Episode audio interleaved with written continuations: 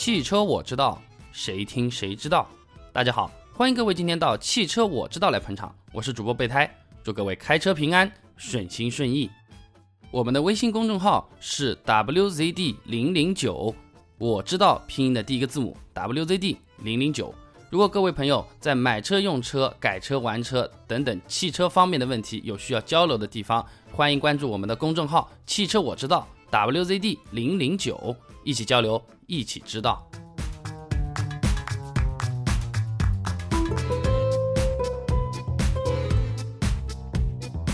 今天呢，我们连线了一位叫做天朝小草民的一这么一位网友，我们呢聊了聊这大众宝来和丰田卡罗拉这两款车子，就它的那个实际使用情况来说，选哪个车子相对会更好一些呢？那么相对来说，宝来的发动机用的是 EA 幺幺幺的老旧一点的发动机，那是不是发动机老旧，哎，它就一定不好用呢？宝来和卡罗拉两个车子轴距其实相差的不多。那它们实际的乘坐空间表现会不会有比较大的不同呢？为什么国内的油是九十五号、九十二号，而美国用的呢是八十七号、八十九号？是不是国内的油要比美国用的油要好呢？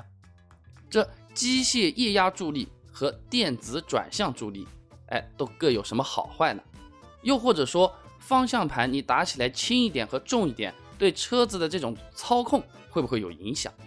同样是非独立悬架，为什么有的车子坐起来硬邦邦的很难受，但是有的车子呢却是非常的舒适？如果各位朋友对这些问题有兴趣的话，不妨和我们一起来听听今天的这段录音。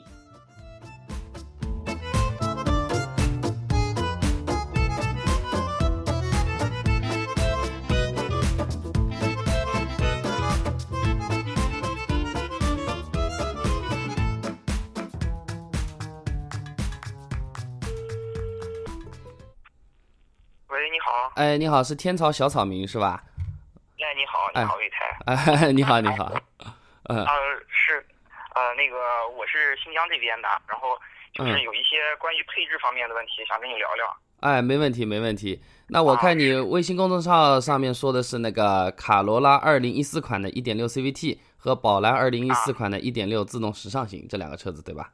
对对对，我就是因为市里开，我就想买个自动挡的，然后。落地十三万左右，这样看的话就只能是自动的最低配了，所以就看的这两款啊。这两款的话，它风格还是相差的比较多的。然后那个配置单我看你也发给我了，哎，不知道你比较关心哪几个点，我提前先给你讲。啊，行，呃，有一个就是那个发动机的问题，嗯，我关注了一下那个宝来的发动机，它是 EA 幺幺幺的，嗯，好像这款发动机是比较老的，没错，比较老，对。啊，我看现在新新桑塔纳这些都是用的二幺幺，就是全铝的，好像是吧？呃，二幺幺的话，相对来说是比幺幺幺稍微要好一点，但是这个也是宝来的，它的怎么说呢，是一个优势吧？呃，这个怎么讲？你论发动机的先进程度来说的话，二幺幺说不定还没有丰田的好，就是丰田的这个卡罗拉的这个发动机好。我我说几个那个最简单的参数给你讲好了啊，就是说一个是综合油耗。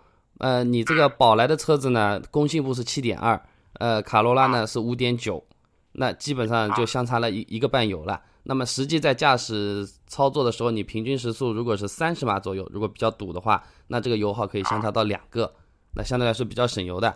那这个是油耗方面，然后还有那个动力方面，动力方面的话呢，应该说各有千秋啊。那个卡罗拉呢比较偏向于经济性，然后它的那个总功率比较大，最大功率有九十千瓦的。呃，那个宝来呢，就只有七十七千瓦，但是呢，在扭矩，哎，就是低速的时候，啊，瞬间的这种加速度啊，超车的时候呢，相对来说呢，又又是那个宝来会更好一点了，因为那个宝来它那个最大的扭矩转速只要三千八百转，而那个卡罗拉的话呢，呃，要到五千两百转。哎。虽然扭矩都是一个是一百五十五，一个是一百五十四，差不多，但是你在实际开的时候，那个六十码以下的那个加速度，一脚冲出去的话，宝来会更占优势。哦，是这样的。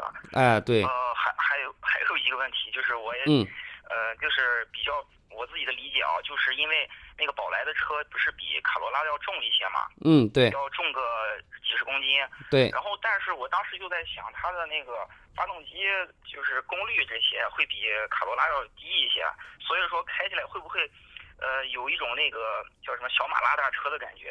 呃，这个小马拉大车的可能性倒不会很大，而且这个感觉是那个因人而异的。因为有些朋友他觉得那个宝来最起码二点零，有的人说宝来一点四就够了，这个是很难讲的一个东西，只能说是你日常的这种提速啊，使用是没有什么太大问题的。像宝来二零一四款一点六的这个自动挡的话，百公里加速基本上是十二点八秒左右，实测的话呢，因为你轮胎有可能老化，路面有可能不平，大概总十三点二秒到十三点三秒。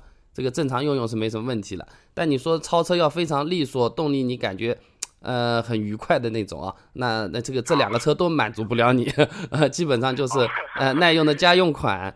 还有一个呢，就是我不知道，哎，因为你是新疆那边的啊，呃，就是你那边的那个地势怎么样，海拔大概多少？你自己居住的那个地方？啊，我们这边就是呃，海拔好像是偏高一些的，嗯，就是两千左右吧，啊。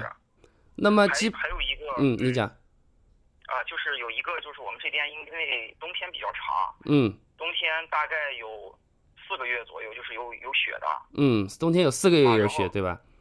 对，而且我们这边因为就是呃可能会有一些路况不是很好地方，就是那种戈壁滩路呀这样，嗯嗯嗯嗯，对，是有这种。啊，它就不是非铺装，就是非铺装路面，不是什么柏油沥青啊这种给你铺好的那种路也有，对吧？呃，对对，我有有时候可能出去也需要跑一些那种，就是你说的非铺装路面。啊，是这样的，是吧？如果从这个情况来考虑的话，呃，基本上宝来要比卡罗拉的优势要强大很多。一个呢，我就那个提到那最前面的那个发动机啊，就是说，呃，那个你的海拔过高或者过低的话，其实你的发动机自然吸气的它的进氧量是不一样的，就和我们人有高原反应道理是一样的。那么反而是相对来说比较成熟一点技术的发动机，它考虑这种问题会比较周全，而且它那个总的功率比较大，压缩比比较小，但是扭矩比较大，反而比较适合比较稀薄的这种空气。像有些我们朋友的话，开一个大奔跑到跑到新疆来，这个车子还不太好开，搞一个丰田的加九十三号的霸道反而比较好。哎，这个就是和这个有关系。哎，然后的话，从路面的角度来讲呢，乘坐的舒适度的话，卡罗拉要比宝来好很多。但是呢，它的那个底盘的用料和悬挂的用料的，它那个耐用度也没有宝来的好。说了土一点，就是开烂路，那相对来说，宝来要比卡罗拉的优势要明显很多。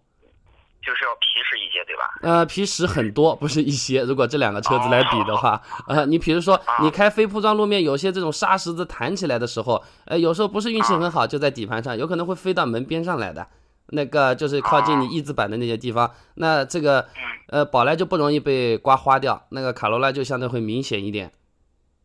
哦，这样的。哎，对。如果从你的路面，刚才你说的交通情况来说的话，那个宝来会更适合一些。如果你城市里面开的多一点，铺装路面开的多呢，卡罗拉它的确是比较省油，而且故障率要比你宝来来的低，这也是它比较好的卖点。乘坐空间也比你宝来要大。哦，是我看它的那个轴距是二七零零嘛，宝来好像就比它少一些。呃，这个不光是看轴距啊，就日本车子它是挖掘那个乘坐空间是非常的用心思的嘛。那就是说，你的这个前轮胎和你的那个车头的那一段距离，我们叫前悬嘛，它这个前悬是做的比较短的。那那这样的话呢，等于说就是你同样的乘坐空间的话，前轮和后轮听起来那个轴距啊，哎，就变变长了，因为你坐的那个位置离前轮比较远嘛。那么这个是宝来的这种情况，它轮子放到比较前面，那轴距看起来当然就大了，对吧？但是呢，那个卡罗拉那个车子呢，相对来说，你可以去感受一下，你离前轮的那个距离其实是比较近的，它把很多的空间都留给后座了。啊，这么就是说，你前座后座坐起来的话，实际的差距绝对不止那么几十毫米，相可以相差几厘米的，乘坐空间肯定是卡罗拉要好。呃，但是呢，卡罗拉乘坐空间好，它是有一个代价的，就是重心。呃，那个大多数的大众车子的话，前后配比还算是比较均衡的，一般四十五、五十五左右啊，因为是前驱车子嘛，也没有办法。那么你前你坐的那个位置，离前轮和离后轮那个距离基本上是差不多的，当然这也是它空间小的原因。那卡罗拉就不一样了，你就明显感觉你坐的位置是偏前面的。哎，那么你做了偏偏前面的话，对操控有什么影响呢？就是说你开过去的话，不知道你是不是老师傅啊？你过一个转弯，一般是要往前面开一段，然后再打一个方向，车子转过去，那么和你转弯的同侧的你侧面不容易刮蹭到东西，对对吧？那那么你这个判断的感觉的依据是哪里呢？往往就是你开过这个。你的侧面和你自己身位差不多的那一个平行线，就是差不多开到你自己肩膀这里，你再打个方向过去刚刚好。那么你卡罗拉那过你肩膀就打方向，有可能这个方向会打早了，有可能会有那个操作上的不习惯，而且那个转弯的时候重心也不一样。比如说你那个急刹车的时候，或者是急加速的时候，这个抬头点头的情况，嗯，相对来说要比宝来要更明显一点。嗯，那还有一个啊，就是。还有一个问题就是他们的变速箱，呃，那个卡罗拉是 CVT 的，嗯，宝来是六速手自一体的，嗯，我就想问一下，这两个发这两个变速箱，它们从那个燃油经济性上和实际操控的感觉上，呃，有一些什么差别？呃，燃油经济性上面来说的话呢，真的是卡罗拉它的发动机和它的 CVT 无级变速箱要好的多的多的多了。那相对同级别来说，相差一个半油，这个不好说了。那个，嗯，那宝来也不是一无是处啊。首先呢，就是这个一点一点六升的那个发动机匹配这个六速的手自一体发动机呢，它是每一个动力峰值和扭矩平台都可以做的比较好。就最高速度上面有可能不怎么样，呃，但是说呢，你在那个八十码以前吧，基本上八十码以前你都有比较好的动力输出。就是每你每一脚想要提速的时候，它刚好有一个对应的档位，哎，给你提上去。那包括五档六档，那是开高速档的那个超速比的那个档位了嘛，搭配还是比较好。而且呢，这个车子质量还可以，就是说发动机和变速箱在坏的这种情况下，我们目前没有碰到。CVT 呢，容易发生这种你经常大油门啊、大力的那个开车，呃，有可能会变成那个发动机和你的那个变速箱的配合有打滑的情况会出现的。就是说你那个 CVT 它是一个钢带嘛，那个钢带有可能是会打滑的，那就是你轮胎打滑之前，钢带也打滑的话，这个比较麻烦。而且后面，呃，怎么讲呢？手自一体的变速箱，那个宝来的那个，你维修起来的话，真要出问题，无非也就是呃漏油啊或者打齿啊，拆开来换一个就行了。但是 CVT 它是一个整体，你要整个全部把它拆下来来弄的。那维修方面来说的话，宝来会比较好。那么就你那边的那个路道路的情况来开的话呢，我比较推荐于六档手自一体的那个变速箱你来开，那个故障率比较低。呃，因为其实那个怎么讲呢？任何东西他说说它是密封的，其实它不是百分之一百完全密封的。在你那边如果那个道路条件比较差的话，CVT 进沙子、进灰尘、呃漏油或者甚至是进水的话，对变速箱的影响是比较大的。呃，说土一点嘛，就是没有没有六速手自一体的那么耐操。哦，还有还有一个就是，我以前面那个试驾过那卡罗拉，就是 CVT 的，嗯，然后那个六六速手自一体，我当时没有试宝来，我试的是新桑塔纳，嗯嗯嗯，然后就觉得，呃，虽然就是就是怎么说呢，这个发动就是发动机好像看数据啊要差一些，嗯，但是实际开起来的感觉，我觉得新桑塔纳还比卡罗拉好很多。嗯，这就是刚才说的扭矩。就是什么数据都是卡罗拉好，但就一个数据那个没有宝来好，就是你那个最大扭矩的那个转速，那个卡罗拉要五千多转，宝来只要三千多转就可以了。然后就是我们的机器上是可以测那个扭矩平台的，它就像一个呃函数曲线一样的，呃那个呃卡罗拉它这个达到最大功率的那个曲线基本上是比较直的，是一条斜线，四十五度的一条斜线，而那个呃宝来的话基本上是像一个梯子一样的这种楼梯一样的这种。呃台阶楼梯台阶，一一档一档一档上去的，就是说你在你自己的档位突然之间就能达到你基本上最大的动力，突然之间就能达到最大的动力。呃，基本上你实际开起来的话，从轮上功率输出的话，要要比那个卡罗拉要好。而且呢，日本车的话，它那个功率发动机它的算法是用发动机实验法的，它就一个发动机搁在那边，然后就直接给你转啊，多少功率多少功率。那德国车呢，它是用轮上功率的。它的算法不一样，就是它是把这个发动机装在车子里面，车子发动机发动起来了，这个轴开始带动了，再来算它这个功率的，这个这个算法就不一样，直接导致你这个数据没那个日本车子好，数据好看，呃，这个是很正常的。啊，对。就是一个一个偏理论一点，一个偏实际。哎，就好像和我们国内的那个燃油一样的，我们不是九十七、九十三、九十五、九十二，我们这个是实验室法，就是配出来是多少是多少。像那个传说中的美的。那个都是八十七、八十九、九十一，他们的油总不会用的比我们差吧？他们就是实际在汽车那个马达里面的燃烧的状况来判断的，和我们是不一样的。哎，这个是道理是一样的。哎，那刚才说的呢，那个就是说是它是装在车子里面的那个功率，哎，直接就是运行的。那实际轮上的功率的话，一般还要再打折。轮上功率的话，像这个车子基本上要打个七五折左右。那那丰田打的那个折头就更大了。哦。哎。呃，还有一个啊，就是我感觉就是开起来的实际感觉，就是日本车我开了一个卡罗拉一轩逸，嗯，呃，我感觉开起来的那个操控感啊，就是，呃。就是说说白了，就是打一点方向，你感觉那个方向的指向感不是很明确，然后总是有点点飘的感觉。嗯，对，没错。开向宝来就没有。呃，然后指向的话，我跟你讲一下那个助力类型好了啊，就是说卡罗拉呢，它是那个电子电动的助力，呃，简单的讲就是通电，电给你驱动一个马达，让你转转向更省力。然后宝来用的呢是机械液压助力，这两个是比较经典的两种选择。电动助力呢，就是方向打起来会比较轻，比较省力，啊，那么它的缺点呢，就是说，呃，它稳定性不是很好，再加上它这个车子呢，家用的调教啊，它调轻之后的话呢，就是，呃，对你的操控还是有一定的影响的。呃，前面我们正准备今天发布的一期节目，刚好讲了这个问题，啊，就就前面那一集会有会有讲这个事情。那么机械液压助力的话呢，相对来说呢，它的缺点就是它这个动力啊，你转向助力动力是需要你发动机来承担一部分的，是发动机的动力分担出去的。呃，相对来说呢，大家设计的时候就不会呃给你分担太多的动力嘛，因为你车子要往前开，所以方向盘往往会比电动助力的方向盘操控起来会比较重。哎，比较重，但是人呢，就是生理和心理上是有错觉的。你花差不多的力气，你转的那个幅度是不一样的。大家会觉得转的偏小的幅度的那一个更给你有安全感，更让你觉得呃稳重、更可靠。所以说你这么开起来的话，你会觉得宝来的方向盘相对来说是指向性要比那个卡罗拉更好。但是我们从那个底盘结构上来看呢。宝来和卡罗拉呢，的确是宝来要好一点，但绝对不会好到让你察觉出来那么多那么明显。比如说，你不去计较你打方向用手的那个力度，而是说你用眼睛去看，我到底这个方向盘打了几度，我的车子轮胎转了多少角度。哎，这么来看的话，其实这两个车子都是偏向于家用舒适型的，那个呃指向性都不是特别的好。哎，就是简单的讲，你要考虑这个问题的话，你只要考虑手感就可以了。你是喜欢轻轻一点的方向盘，就一个手都可以打打，呃，比较舒服的，还是喜欢厚重稳实一点的？哎，开起来觉得比较有安全感，比较信心。你从手感上来看这个问题好了，指向性其实这两个车都不是很好。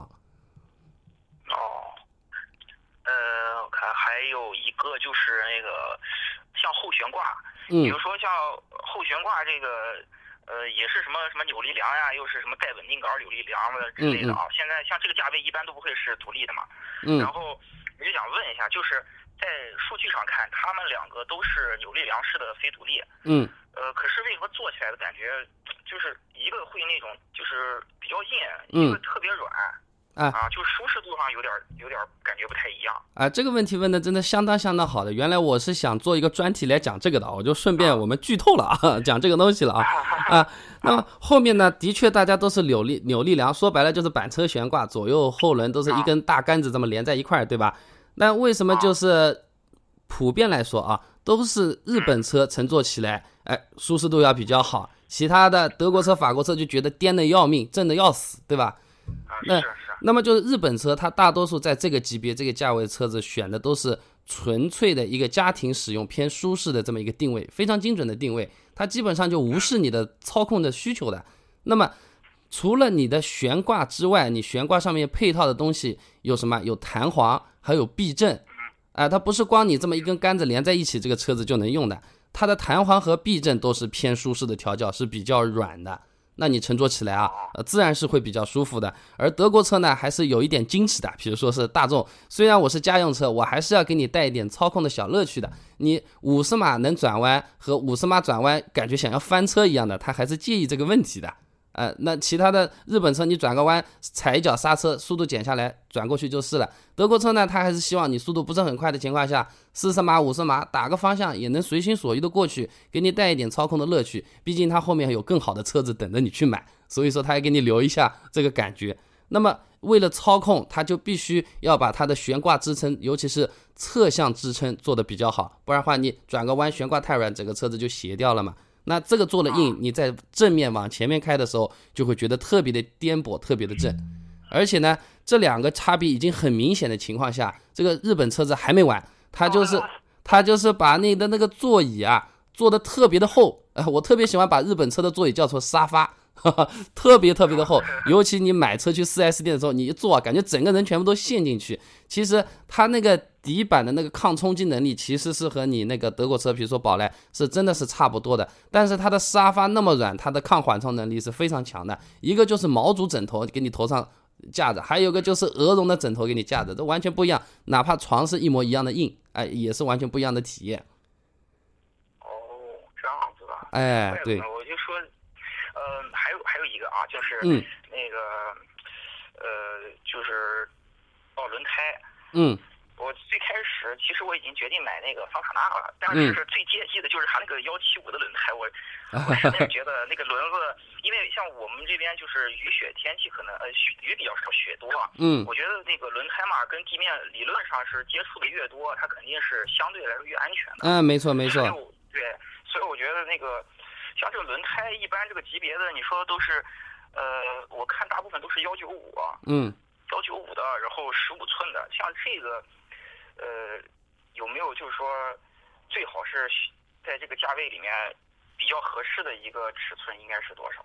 呃，这个尺寸倒不是特别的重要了，因为你针对你的这个情况，我刚才听你们一年有四个月在那边下雪，对吧？你要配的那个轮胎就不是出厂的那种。标准意义上的公路轮胎了，你穿着跑鞋在雪地上，你总是麻烦的。你要穿钉鞋了，等于说你要么就是配一批冬季的雪地专用轮胎，因为温度比较低的时候，橡胶它是会硬化的，它的那个变形和抓地力会急剧下降的。不光是冰在打滑，其实你的轮胎的抓地力本来就低了，如果你换成冬季轮胎的话，要好很多。呃，但是呢，换冬季轮胎有个比较大的问题，就是我原来四个轮胎干什么呢？我总不至于把它就扔掉或者怎么样，甚至过年检的时候会碰到问题。那么我比较建议的是，你轮胎关注的地方，你去呃买那个雪地链，就是可以呃像那个网状的这种拎西瓜的那种渔网一样的东西，它是可以给你套在你的车子的轮胎上的雪地链。哎，你淘宝上搜一下都搜得到，雪地链套在车子上之后，你开起来操控和安全性要好很多很多的。这个倒是比较重要。我好像见过那种大的那种大型的货车，好像有绑这东西的。呃，对，大型货车有绑这个东西，包括城市里面的那个公交车，在雪雪天很严重的时候，有可能也会绑这个东西，因为他们车子重，惯性非常的大，不加那雪地链根本没法开。小车有可能还能坚持一下，但是装了之后操控会好很多。嗯，那像这个哦，还有我前面去四 S 店，我跟他们那个销售聊。呃，就说到这个雪地胎的问题，他们都说像这个第一年这个新车，因为轮胎花纹比较深嘛，所以说没必要换雪地胎。这样子有这种说法吗？呃，绝对没有这种说法，他这个也太专业啊，太不专业了，想要用一个专业的态度来忽悠你吧？我就这么给你打个比方，你在雪天，你说你买一双全新的球鞋，你就不会打滑吗？雪天雪山，你得穿钉鞋的好不好？这完全就是两种类型的东西啊！你再是个，就打个比方，我们有有老板以上次上次开到西西藏去，刚好也是下雪，他那个轮胎宽了，那个三六五的轮胎，总总算宽了吧？照打滑不照样打滑，差差点出问题。后面在临时半途让板车把他那个车子给给他拖回去，换了个四轮驱动的，就装上雪地链，马上 OK 没问题了啦。那个就是说跟轮胎宽和窄，呃和新和旧没有任何关系，因为就是说原来的那些胎就好像你的篮球鞋，你是为你在篮球场里面打篮球所设计的。我们在地上呃听他们在那个球场里面跑，还有吱吱吱吱这种摩擦的这种声音的，对吧？但你跑到一个煤渣地上，你跑到一个草皮地上，你跑起来肯定不如足球鞋了。这个就是这么个道理，和新旧没有关系的。哦，呃，还有一个啊，就是那个，呃，就是安全全装备这这块儿的。嗯，然后这个我看卡罗拉好像比宝来多的那个侧气囊是吧？牌的侧气囊，对。嗯，对对对对对。影影响比较大吗？呃，影响不是特别的大，其实就是说很容易我们会有一个误解啊，就是这个气囊越多越好啊，这个气囊那个呃有很多气囊就很安全。其实它呢怎么讲，气囊越多越好这句话是没有错的，但是最大的安全情况呢，呃是你的那个整体车身的几个比较关键的 A、B、C 柱和你的底盘和车顶的那个超高强度钢，就这几节钢条那是最关键最关键的。而那个气囊的话，它是安全辅助作用。比较多，它主要的问题是解决你不受伤的问题。比如说，你原来撞一下，你头有可能到处晃，哎，你有可能头会撞到你方向盘，哎，你运气不好，你还是个戴眼镜的，你的眼镜撞到你方向盘，再把你撞到你头里面去啊，那这个就非常痛，受伤很厉害。气囊主要是解决这个问题啊，你从侧面被撞的时候，我有个侧气帘保护一下你的头，不用让你的头把你自己的车子的玻璃给撞碎了啊，导致自己受伤，主要是防止这些东西。所以气囊主要是看位置。但是呢，它和你直接碰撞的安全性关系不是特别的、特别的大的。哦，哎，就打个比方，你说坦克、坦克、坦克里面基本上就就不需要什么呃太多的气囊，它只要保保护好你的人脑袋不会撞坏就可以了。人家都戴戴头盔，对吧？但车子本身够硬，都是撞到别人去了。安全性这个东西怎么讲？说的最不负责任一点，或者说最土一点，就是你自己的脑子、你自己的行车安全意识。这个是最最最重要的那个东西。你老是闯红灯，你老是超速，呃，真的，我两百万的车子也救不了你的，这个一点办法也没有。那么这两个车子，我们具体的来对比一下好了啊。这两个车子具体的那个安全性呢，就是防撞钢梁的用料上面呢，呃，怎么讲各有千秋。一汽丰田呢它那个卡罗拉啊，它的那个防撞钢梁是铝的，它比较轻，强度还比较好。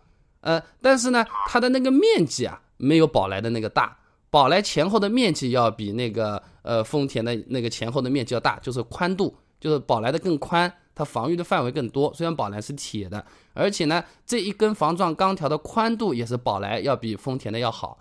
那么丰田的设计就是在保证不受人的呃人保证人不受伤的这个生命安全的情况下，它尽可能减轻车的重量，来达到省油好用的这个目的。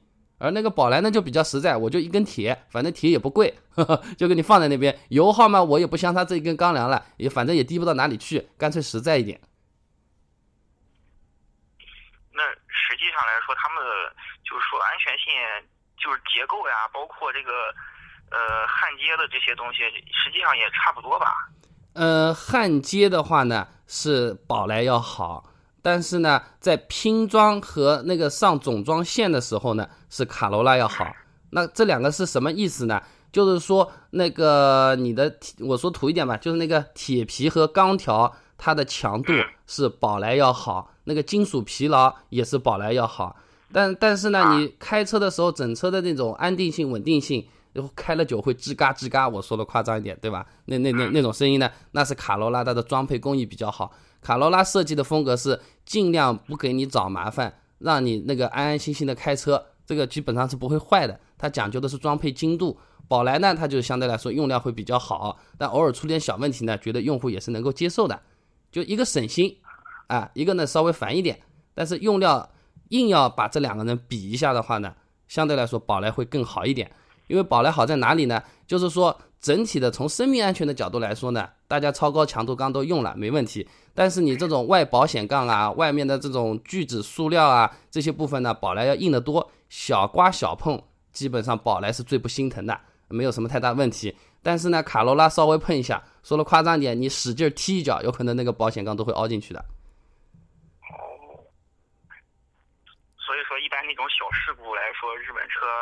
就比较惨一些，是吧？看上去啊，就小事故的小事故的时候啊，这个日本车就是非常惨，看起来真的是惨不忍睹。但真的出大事故，你看啊，就撞了很惨的车子啊，在这种四 S 店里修的车子其实很多。我其实建议你有空的话，你可以到那个丰田的四 S 店维修车间去看看，为什么撞了那么那么烂，还是有人能够活人把这个车子拿到厂里来修，对吧？你如果安全性真不好，这个车子也不会有人拿来修了，你说对吧？哎，就是卖相非常的难看，而且对你日常的那个维修的经济损失上面是有影响的。比如说说个最土一点，呃，你的那个电动车，电动车和你宝来蹭一下，有可能就掉点小油漆，大家握个手递个烟，说不定就走了，赔个一两百块钱，对吧？但是呢，你那个卡罗拉和电动车碰一下，如果角度够大的话，有可能它就凹进去了，或者说是有个地方有裂缝，卡扣上面会断，你还不得不去修。那你修的话，费用有可能要要个两三百，稍微要多一点。真正的那种大型事故的安全性，两个车差不多，但是小刮小蹭的话，宝来要好很多很多，要比那个卡罗拉要强。还有就是他们两个在那个就是所谓小毛病方面，可能。卡罗拉也要小一些，就是几率要小一些，是吧？呃，这个就又是和刚才的安全性和小擦小碰有一个强烈的逆转了啊。那个卡罗拉基本上就秒宝来的，宝宝来的话就是呃，我我这里的话经常会分析出现这种什么门把手上面掉颜色啊，然 然后呢 就是左后的那一颗就是锁车键嘛，不是上下可以拔的那个嘛，哎，有时候会会掉下去拉不上来。然后呢，就是右边那个车门的那个摇窗摇窗玻璃那个摇窗机，因为它玻璃比较大，但是右边的那个摇窗机比左边那个摇窗机，它功率竟然还小了三瓦，有时候会摇下去快，摇上来慢，就是让你难受。那坏呢不会坏的，这种乱七八糟的东西啊，好多好多，我也说说不完。嗯，卡罗拉呢，基本上你这个车子没有这种剧烈的大碰撞，没有大的那种拆卸和重装的话，就没任何问题，就不会坏。这基本上就是秒杀宝来的。啊，就是开上去比较省心那种，呃，绝绝绝对省心，就是不断油不断水，雨刮水会加，汽油会加，机油会换，好，没事了，这车和你没关系的，不用理它了，你就随便用。因为我这个也是第一辆车，所以我特别怕，就是天天三天两头往四 S 店跑，要整个这个整个那个，头大疼我。嗯，因为我刚才说的这种情况，首先就是说它是叫小毛病，就是你如果自己能够接受的话，你不去四 S 店不弄放着也没事儿的。这才叫小毛病。你说一个警报灯跳出来，我刹车不灵了，我要去修，那这种毛病宝来也没有质量差到这种份上，都是我刚才说的一些小不愉快。嗯，那那像那种，就比如说什么车窗，呃，比如说车窗有点点，呃，什么异响呀，或者什么发动机有点异响呀，然后就是这种情况会不会有啊？就是这种算不算它的小毛病里的一种？小毛病里面算有，而且它是根据你的使用情况的，因为就是说它的隔音密封性没有卡罗拉做得好。你的那个摇窗的边上，万一有人把名片插进去了，或者说风沙很大，哎，雨雪天、风沙天它掉进去的时候，有时候是有可能会产生异响的。呃，运气不好还能把你的玻璃给刮花掉。呃，但这种几率是非常非常小的。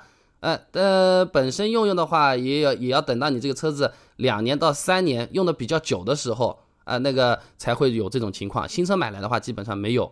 哎，这方面的丰田的那个装配工艺呢，控制的比较好，两三年也不会有这样的问题。但怎么讲呢？就看你自己的心态嘛。就好像我就说刚才那个摇窗机好了，左边那个玻璃和右边那个玻璃同时往上升，右边就比左边慢了一秒钟才关上。那你如果是处女座的，很纠结的，那你要有可能要去修，对吧？这个我我 我都没关，从来就没关注过这些。啊，对呀，你你平时都没怎么注意到的这些东西，那它的小问题对你来说就不是问题，为什么呢？呃，你刚才说的那个情况，总体来说，我是比较推荐你选择宝来的，因为在这种极端的极限的这种路况和条件下面，呃，宝来的话要比那个卡罗拉的效果要更好。包括那个，因为我是杭州的嘛，前几年杭州不是有那个大雪嘛，那刚刚好我们车间里就有一台老的宝来啊，也是 E A 幺幺幺的啊，老老的宝来，哎，在一路在路上去开去救援，救援什么车？就是救援丰田车，他们的车子冻住了，发不起来了。哎，呃，就是有这个情况。日本车它会考虑的是你日常使用使用的情况，但是德国车它在有一些极端情况下，它还是要做测试的，比如说五十度的天气，那。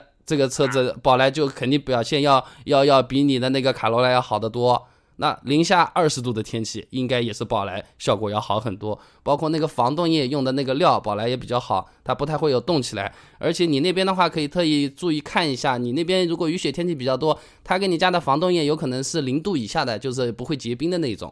因为普通卖的话是零度就结冰的那种普通雨刮水。这个如果你以后自己换的话，你也要注意这个型号。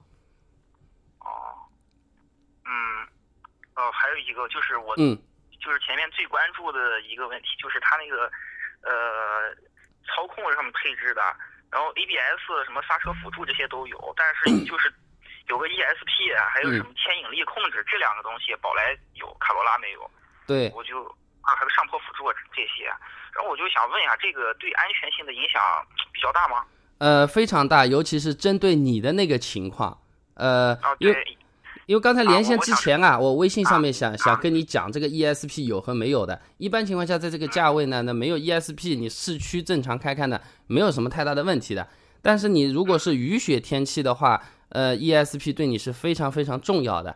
ESP 简单的讲就是你哪个轮子快要打滑了，呃，它就给你减，呃，减少它的牵引力，呃，减少它的速度，哎，这个车子就不容易打滑。不管是在什么情况下，你至少能控制你的方向。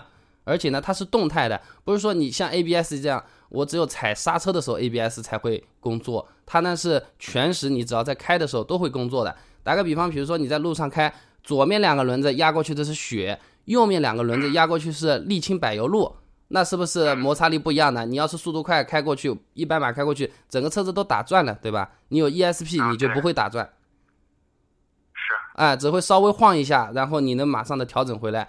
呃，四个月的雪天还是不容忽视的。呃，什么都能重来，人不能重来的，对吧？我觉得，呃，我觉得你这个地方配个 ESP 是有意义的。如果是普通城市的话，都不一定重要。啊，因为去年我开过一次，在高速公路上开，然后。也是快错过那个拐弯口了，就急一个刹车，当时也是下雪，一下子我就感觉车都快翻了，所以那一下我心里面挺有阴影的，我就比较关注这个安全上。啊，ESP，我觉得你这种路的话是是要配的，是要配的，这个这个这个我是比较比较强烈建议的，要要要配这个东西的。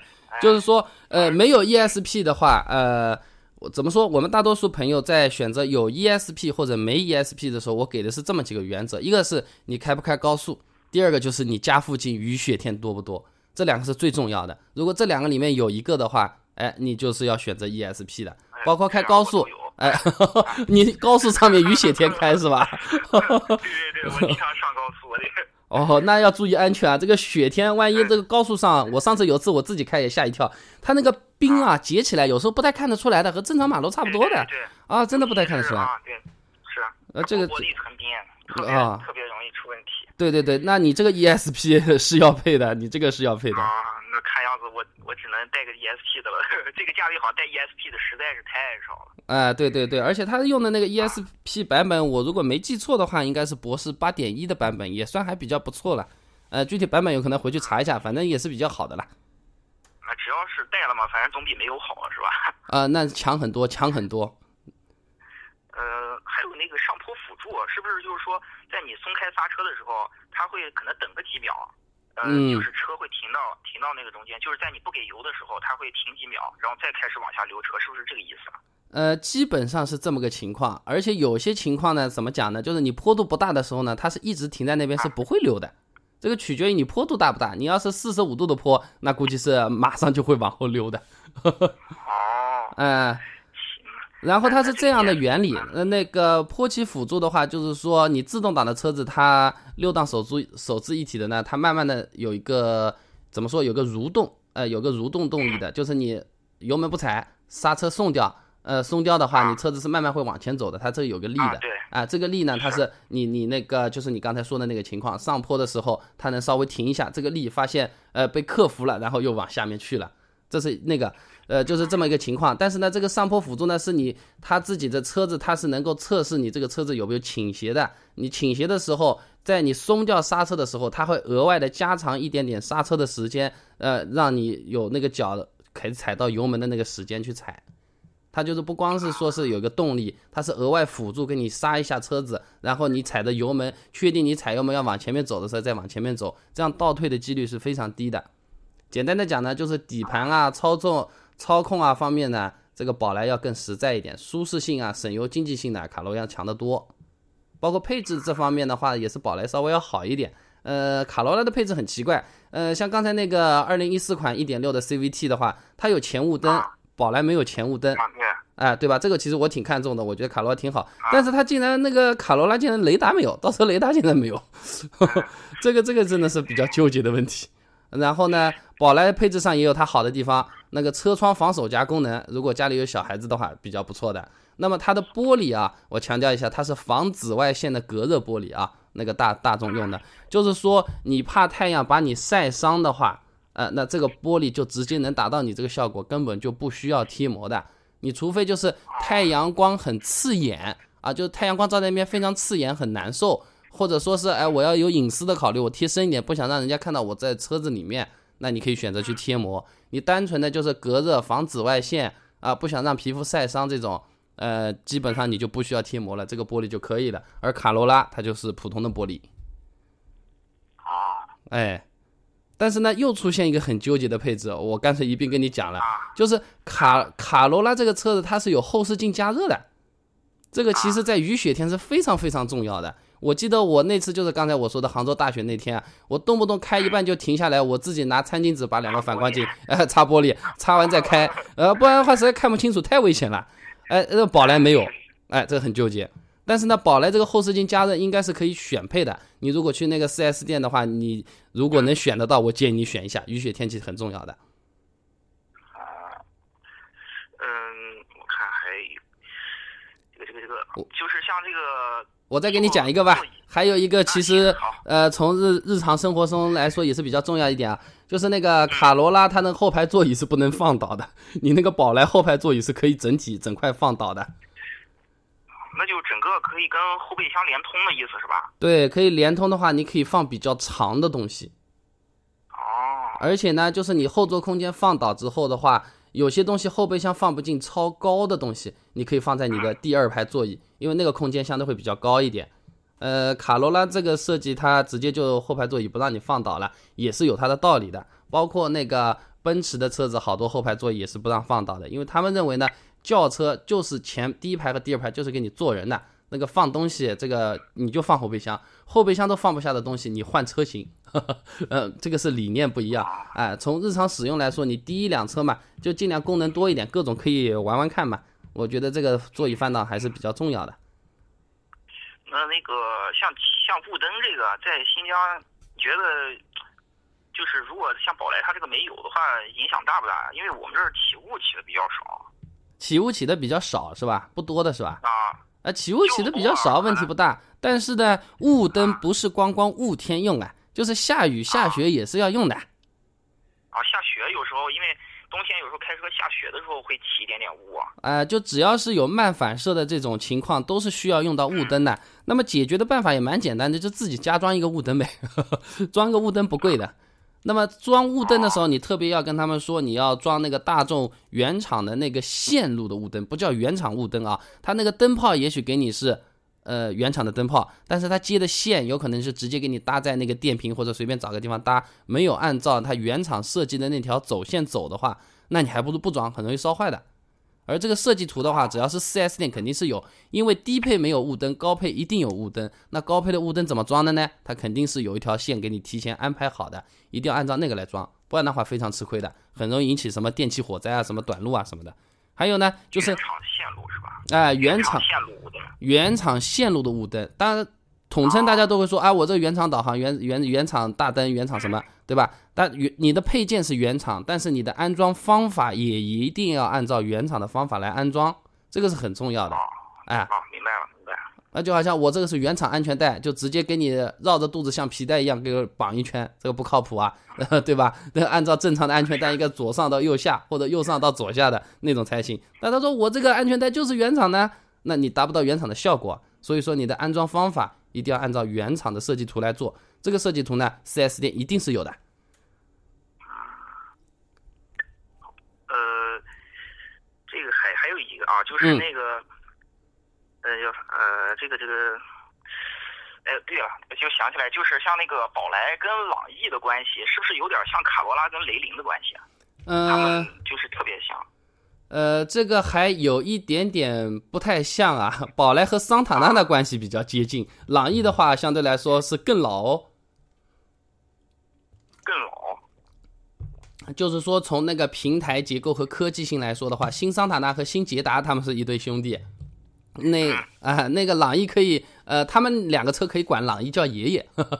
朗逸的话，这个车子，呃，怎么说呢，是一个我很纠结的那个车子。它的底盘是桑塔纳致俊，呃，把它改造做出来的，发动机也比较老旧，但是它的外观啊、它的耐用性、它的配件程度设计出来呢，非常非常适合国内的消费。因为国内也不需要特别好的这种动力，你有时候太先进的东西没有意义的，对不对？手机又不是说非要买一万块钱的手机，对吧？大家去割肾是吧？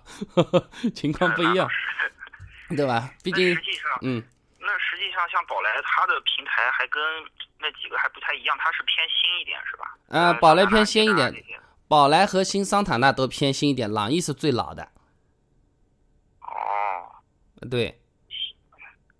然后宝来和桑塔纳如果这么互相来看的话呢，宝来要比桑塔纳要好，用的料也比较足一点。如果是上上海大众的话，经常都在呃小角落里给你偷偷摸摸搞一些什么东西，比如说后备箱的那个弹簧那个顶杆，你打开后备箱不是有一个杆子会给你弹起来的吗？那个上海上海大众就直接。我说夸张点话，很不要脸的，直接就是给你搞了一根铁丝弹簧放在里面，这个肉眼可见啊，这个太扯了。宝宝来还好一点，给你搞两个套筒，给你套在那边，还有两个弯弯的上去，看起来还挺体面的。那个上海大众稍微过分了一点，那个包括是那个新桑塔纳，我上次也去看了，我们那个。后面第二排的那个车门，它是有一个橡胶的那个封条，是起到密密封作用的，对吧？它的密封封条呢，只有上半条，下半条没有的。哎，宝来你可以看看，宝来应该是有的。哎，对了，刚才你说的那个平台，你说宝来跟新桑塔纳比较类似，新桑塔纳不是跟那个 Polo 是一个平台的吗？呃，现在怎么讲呢？就是说平台这个东西已经是非常模糊的，它就是一个模块化的生产。我简单的讲，就是他们这几个平台就是一个相同的面店。今天你跑过去，老板大排面加鸡蛋，明天呢就是大排面加腰花，或者是什么，就只是加的东西不一样，那个汤底和面其实都是一样的。一个说哦，我面还得多加一两，这就是所谓的平台，就是同一家面店。然后呢，不同的需求、不同的配置，可以配出完全不一样的面。做 SUV 都能做哦。那还有还有就是像那个像宝来，它的就是乘坐的空间相比卡罗拉差得多吗？嗯，差得多。乘坐上，实际乘坐上，宝来宝来要比卡罗拉要差得多。但是宝来已经达到了那个够用的那个水平了，不是说让你很痛苦。哦我看他那是，就是，就单从轴距上看哈，差个九厘米的这个。嗯，实际差的比较多，实际差的比较多。哦，实际是不是宝来有点像？它空间应该跟新桑塔纳差不多吧？空间和新桑新桑塔纳还差不多。呃，那个后排这个东西怎么讲啊？呃，我们国内买车的话是非常大的一个焦点嘛，都关注这个后排的那个事情啊。呃，那么就是说你你后排搞那么大干嘛？你是不是听？因为我经常 没有没有，我有时候因为经常那个跑，就是有时候会跑些长途，然后带父母出去。我想的就是父母坐到后面舒不舒服啊？我想是这个问题。坐在后面舒不舒服啊？你光考虑轴距，那个腿部空间是远远不够的。那个比较科学的看法，首先就是你座椅，这个就是你那个后排的座椅啊。它是有一个角度的，一般都是前面翘起一点，呃，屁屁股呃后面这个地方是靠下面陷下去一点的，对吧？是像一个铲子一样的这么个形状。这个角度角度越大，你坐起来的话相对来说越难受，但是你看起来腿部空间就越大，因为你整个腿翘起来了，你的腿就不容易往前面伸。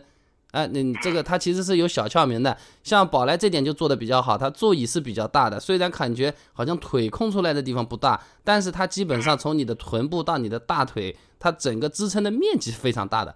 呃，年纪大的人反而不容易那个觉得累，而且的话呢，年纪大的人相对来说对脊椎和腰椎的要求会更高一点。你要看看那个头枕的那个角度和靠背那个硬度，就是你座椅屁股那个部分可以软，但是你靠背得是硬的。不然的话，坐长途人会难受。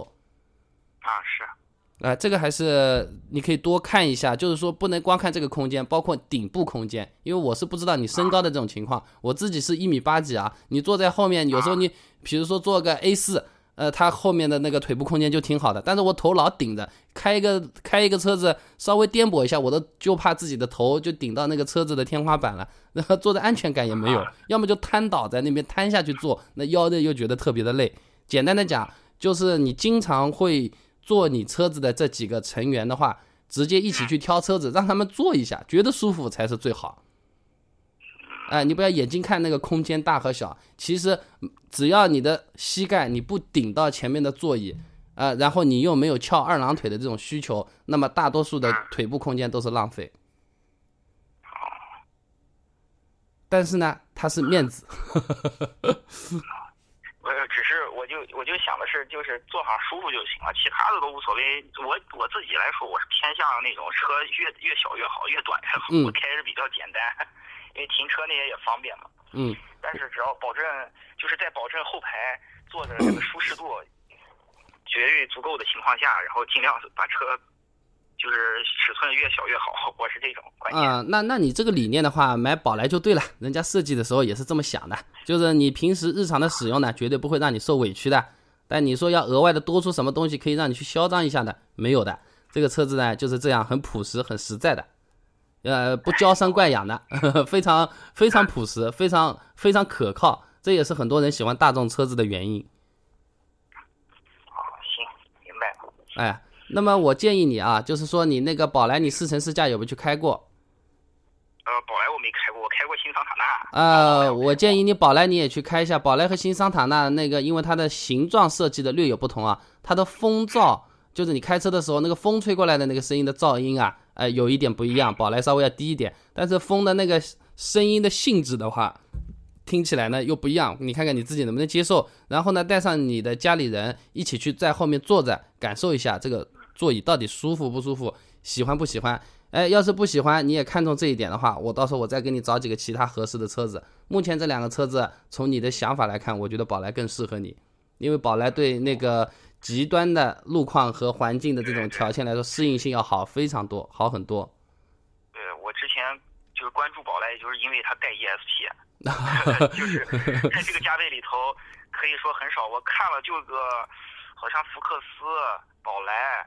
然后好像就这几个吧，呃，带是带 ESP 的，什么朗逸啊这些的，好像就这几个了，就是大概十三万左右落地的啊，也就是也就是这些了。对，就是不光是 ESP 的问题，你那边要涉及到的问题，有可能是呃超低温的工况，或者说是非铺装路面的工况，对你的底盘和你车子的油液的要求是比较高的。那相对来说，这种时候选选这个宝来要要要比那个丰田的卡罗拉要好，因为把卡罗拉它是不会想到这个问题，也不会设计情绪的。所以我建议你先去开一开这个车子，感受一下。感受之后呢，我们再通个电话，我们再来看看当初的想法，呃，和现在的想法有没有不一样。然后我们再来琢磨一下后面我们下一步怎么打算，就是一点点来嘛，没办法的，不能心急啊。好的。那今天麻烦你了，哎，客气客气，有什么问题继续微信上面聊，对吧？我们一不方便微信说的嘛，我们再再通过电话，我们再说好了啊。哎，好的好的，哎好，行，哎行，好，谢谢你啊，哎，客气客气，哎好，嗯，再见。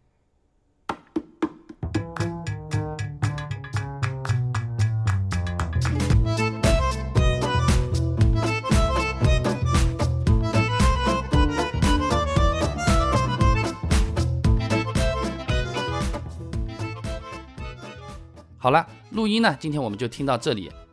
天朝小草民，它的这个情况呢，相对是比较特殊的，它的地势、海拔，还有它的那个雨雪的季节，相对来说呢，对车子的要求是比较高的。但对于大部分的朋友来说呢，丰田卡罗拉其实也是一个非常好的选择。